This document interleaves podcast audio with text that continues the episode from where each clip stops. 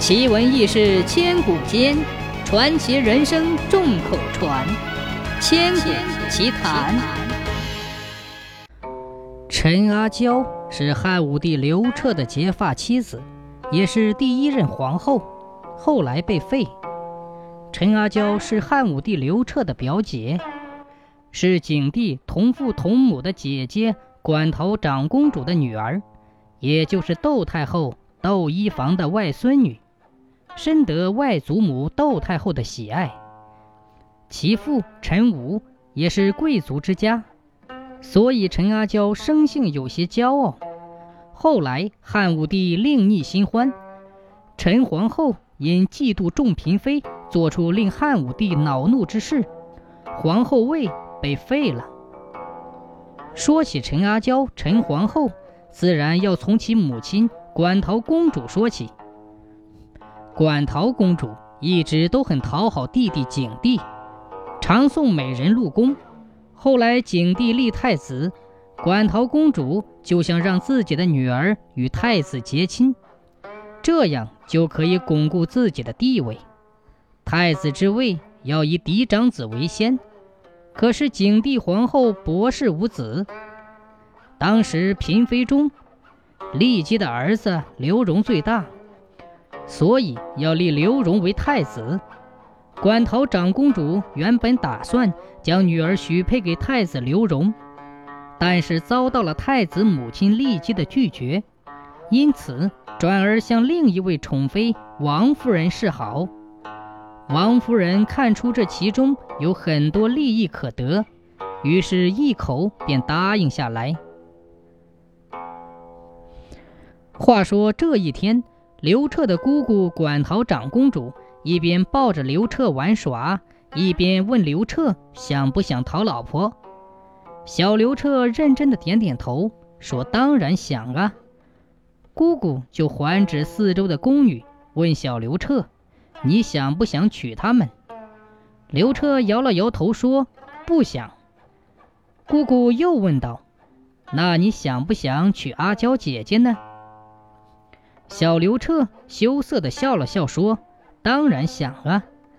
我如果能娶到阿娇姐姐，就专门用金子给她造一座金屋，让她住在里面。”馆陶公主听了非常高兴，两个小孩玩的也比较投机。馆陶公主与王夫人联姻之后，两人当然也要联合起来为自己的女儿、儿子谋利益。当时。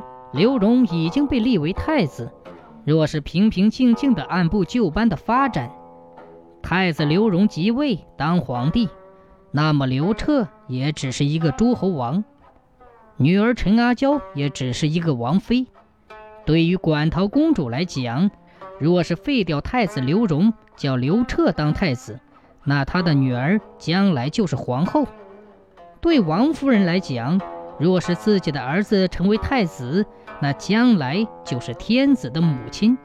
所以，对于两位母亲来说，为刘彻谋取太子之位都是有利无弊的。薄太后去世之后，景帝立即废除了博氏的皇后位。此时，立即得意非常，心想着皇后位必能够被他收入囊中。而他没有想到的是。后来的事情却有一百八十度的大转弯，真是印证了那句话：谁笑到最后，谁才笑得更好。与骊姬联姻失败之后的馆陶公主非常生气，她决心一定要阻挠骊姬当上皇后。馆陶公主与弟弟景帝关系比较亲密，她就时常同景帝说骊姬的坏话。使骊姬在景帝心目中的形象大打折扣，而骊姬本人也不十分擅长处理人际关系，许多事情处理失误。更为严重的一次是景帝托他照顾自己其他嫔妃的儿女时，骊姬居然当场没同意。皇后贵为一国之母，不仅照顾自己个人的利益。更为重要的是，要照顾好皇帝的后宫大大小小的事，让皇帝不为后院的事情操心。骊姬如此心胸狭窄，实在是难以担任一国之母的重任。于是，汉景帝对骊姬非常失望。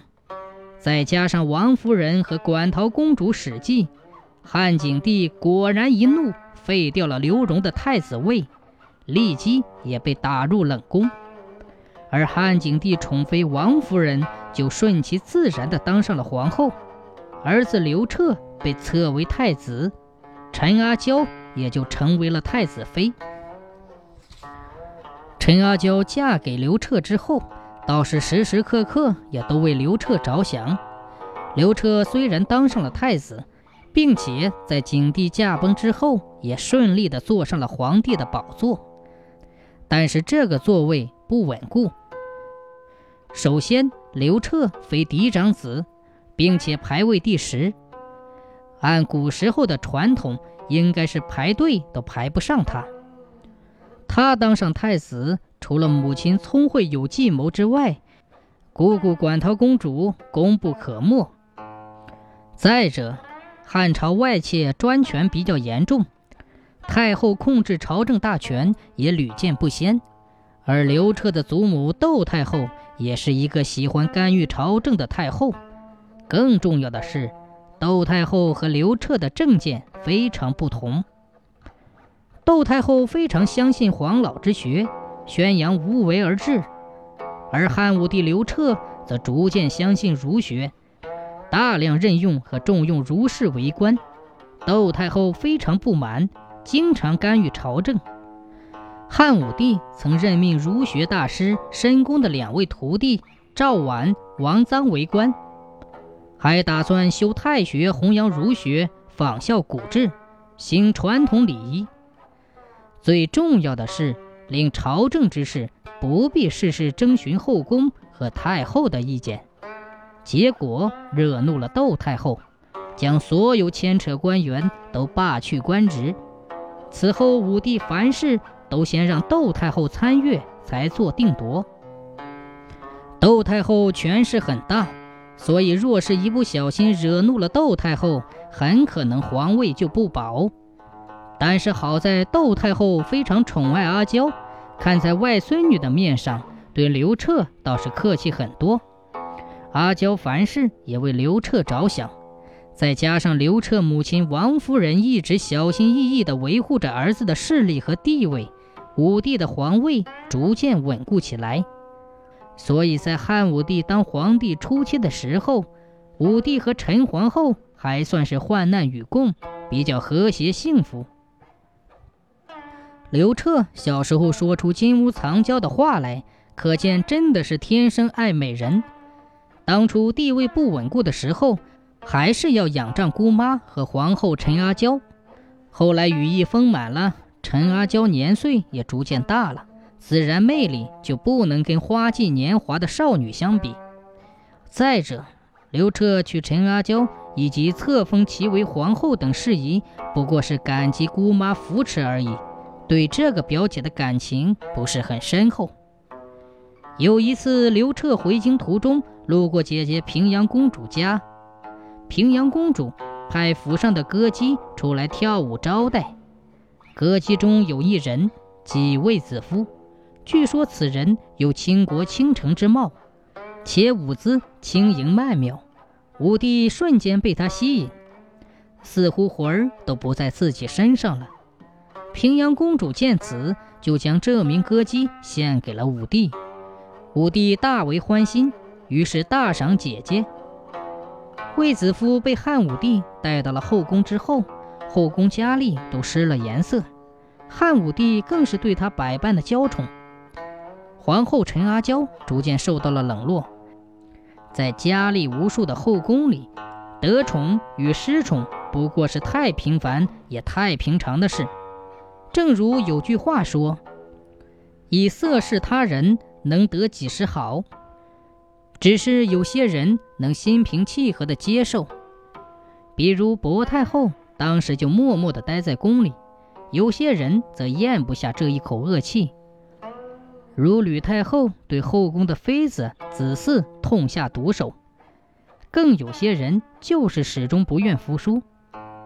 陈皇后对于自己的失宠也充满着怨气，但她不敢对皇帝说什么，于是这气自然就转移到了皇帝的新宠卫子夫的身上。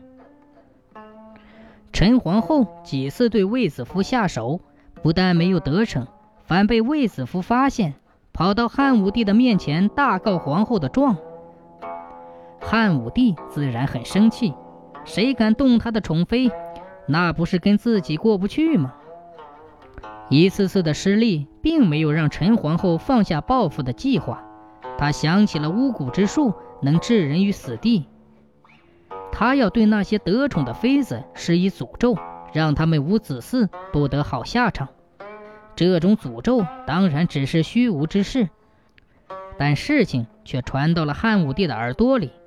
武帝派人去查，最后。汉武帝下了一道诏书，认为陈皇后有违妇德，没有母仪天下的风度，不适合当皇后，然后将其幽禁在长门宫。陈阿娇此后在长门宫里度过了孤独幽怨的生活，但仍然希望汉武帝能回心转意，能有一天让她接回正宫。但是汉武帝似乎是没有此意了。长期被禁在长门宫，馆陶公主非常着急。当初把女儿嫁给刘彻，是让女儿更幸福，没想到竟然落到如此的境地。于是，馆陶公主就花千金请了司马相如写就了《长门赋》，强烈的表达了陈皇后的情感。然而，武帝虽然对此赋大为赞赏。却并没有因此改变对陈皇后的处置。十几年后，约在公元的幺幺零年，陈皇后病逝了，陪葬在其祖父汉文帝霸陵的附近。